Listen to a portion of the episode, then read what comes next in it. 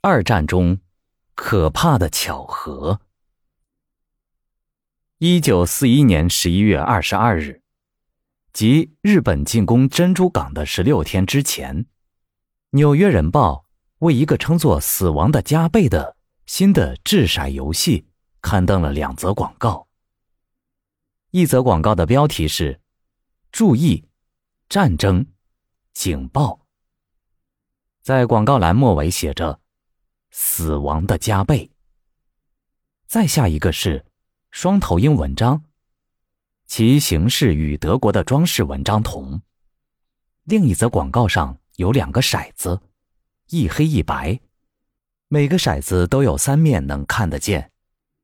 白骰子上的数字是十二、二十四，黑骰子上的数字是零、五、七。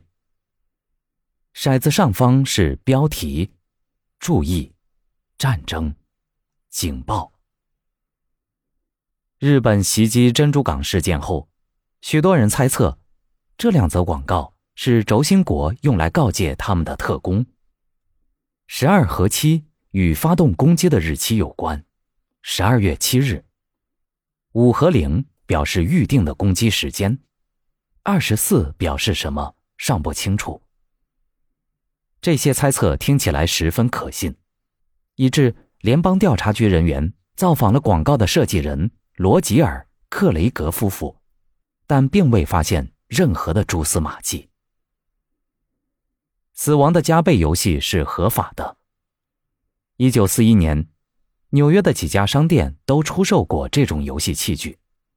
美国政府对此事一直存有猜疑，直到一九六七年。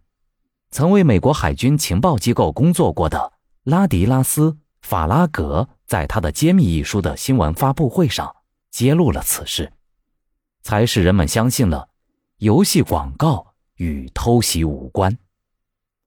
不久，记者采访了罗吉尔·克雷格的遗孀，他说：“广告和珍珠港事件毫无关系，纯粹是一个巧合。”无独有偶。二战中，类似这样的巧合还不止一次发生过。一九四四年，盟军准备攻入欧洲，准备工作是在前所未有的保密情况下进行的。整个行动代号为“霸王”，行动的每一实施阶段又有代号。这些代号中最重要的是“尼普顿”，也就是海军突击的代号。奥马哈和犹他。是在法国的两个登陆点的代号，马勒伯是为进攻提供补给的人工港的代号。在进攻开始前三十三天，这些代号就开始出现在伦敦的《每日电讯报》的猜字谜游戏栏内。六月二日，即进攻开始前仅四天，霸王的代号也出现在该栏内。为此。保安人员突袭了该报在舰队街的办公室，他们确信是纳粹间谍在向外泄露消息。可是他们最终发现，编此字谜的人是一个名叫伦纳德·道的教师，他从事此工作已经二十多年了。